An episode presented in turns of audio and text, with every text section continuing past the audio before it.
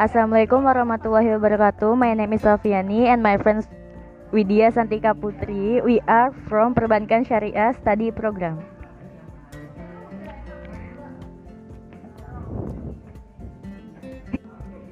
Uh, and now I wanna tell you about Syariah banking.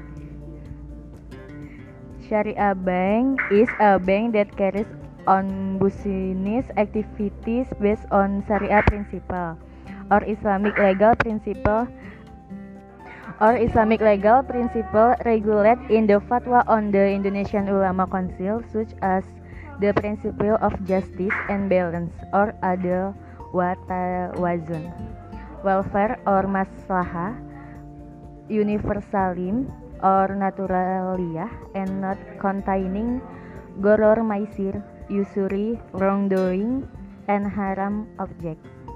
In addition, the Sharia banking law also mandates Islamic bank to carry out social function by carrying out functions such as the Baitul Mal institution, which receives funds from zakat, donation, alms, grants, or other social funds and channeling them to the management of wakaf or nazir as desired endowment or wakaf function of islamic banks. The following are the function of an islamic bank. Fundraiser similar to conventional banks. Islamic banks have a function to collect funds from the public. The difference between the two is if a conventional bank saver gets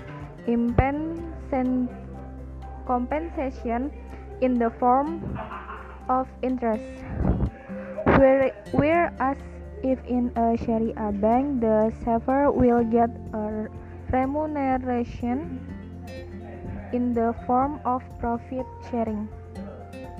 Fund distributors fund that have been collect or collect by Islamic banks from customer will then be ch channeled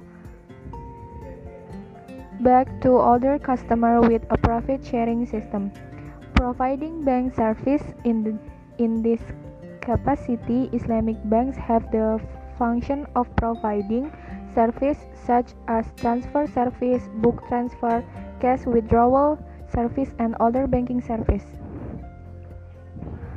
Thank you. Wassalamualaikum warahmatullahi wabarakatuh.